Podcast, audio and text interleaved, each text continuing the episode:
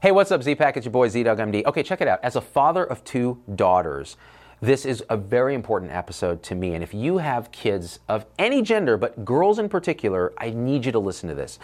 Increasing data is showing an alarming trend among young girls born after 1994, the so called iGen, Generation Z. What we're seeing is increasing rates of depression, increasing rates of anxiety, and people are like, well, maybe we're just overdiagnosing it. Maybe people are more of snowflakes and they're coming forth and saying, I'm depressed and so on and so forth. Yeah, sure, you could, you could theorize that, except that the suicide rate among these girls is increasing significantly. That means this is real. And the question is, why? And the second question is, what can we do about it? So, Jonathan Haidt and others in, the coddling of the American mind have, have shown this uh, trend to be caused by likely a couple of things. The first thing is we are creating a generation of very fragile children. And the reason is we're overprotecting them. We're, we have this culture of safety. We don't let them go out and experience the world and take risks because children are by nature anti fragile. They get stronger from a degree of adversity. We've been protecting them. So then when adversity does come, and it will, they fall apart.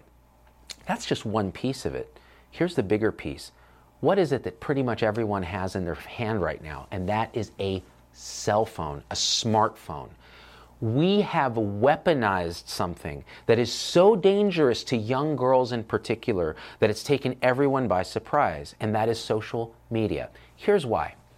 It turns out the data seems to suggest that young boys are aggressive physically. They bully, they push, they hit, they punch. If we gave every young boy a handgun in the country, there would be an epidemic of violence because they don't have a frontal lobe, they're very impulsive, and they take their stuff out physically young girls we think are so sweet and full of sugar and spice. They're actually just as aggressive. It's a different type of aggression. It's called relational aggression. They take their aggression out in social acts, hurting the reputation of others, sort of uh, subtle bullying verbally, this kind of emotional relational aggression, less so physical aggression. And in the old days, meaning my generation, that could happen at school, it could happen in cliques, it could happen in, particularly in middle school, but then you would go home and you were safe. Now what happens? We've effectively given every little girl the male equivalent of a handgun, a smartphone with a social media account, with an Instagram, with a Twitter, with a Facebook account, with a Snapchat. They go home and it's constant inbound, people attacking each other, calling each other names, trying to destroy each other's reputations, creating cliques, the sense of fear of missing out. I'm at a party, look at me. You know what? We didn't invite such and such.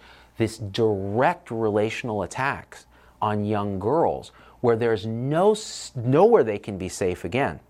Combined with the fact that they're already fragile because we've been overparenting them and helicoptering them and keeping them safe from perceived threats when the world's actually getting safer, Combine this all together, and you have a generation that is more anxious, more depressed, and more suicidal than in any time in recorded history.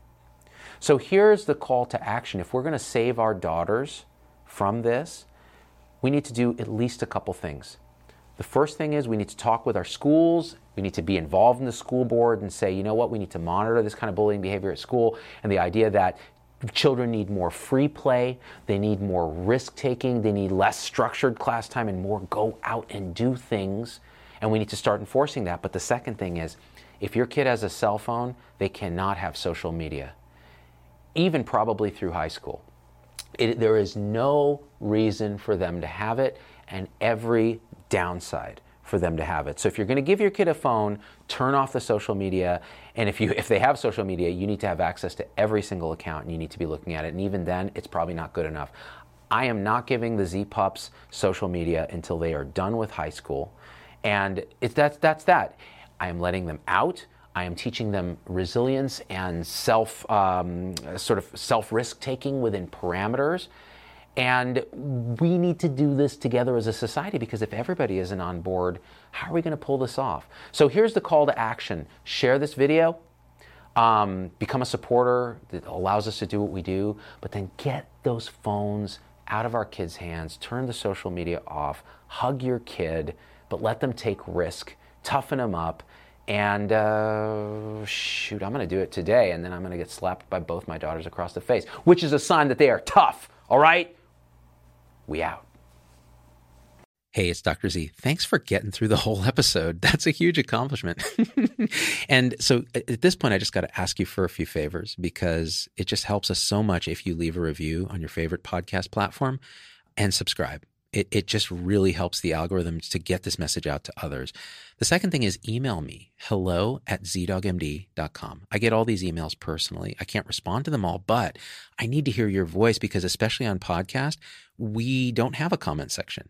And I want to hear how this episode affected you, what you'd like to hear in the future, what you think we got wrong, what we think we got right, anything, anything, or just say hi. So that's really powerful. And the third thing is, financially, it helps us a lot to support the show in any way you can. And if you go to zdoggmd.com forward slash supporters, you can join our supporter tribe on your favorite platform YouTube, Facebook, Instagram, wherever. What that will get you on those platforms is live shows with me that are exclusive for supporters and access to our Zoom meetings where we talk about awakening realization and we share with each other our own experience. It's a powerful group effect. It's a community, really. And we support and love each other and share, again, through our own experience, how we're waking up.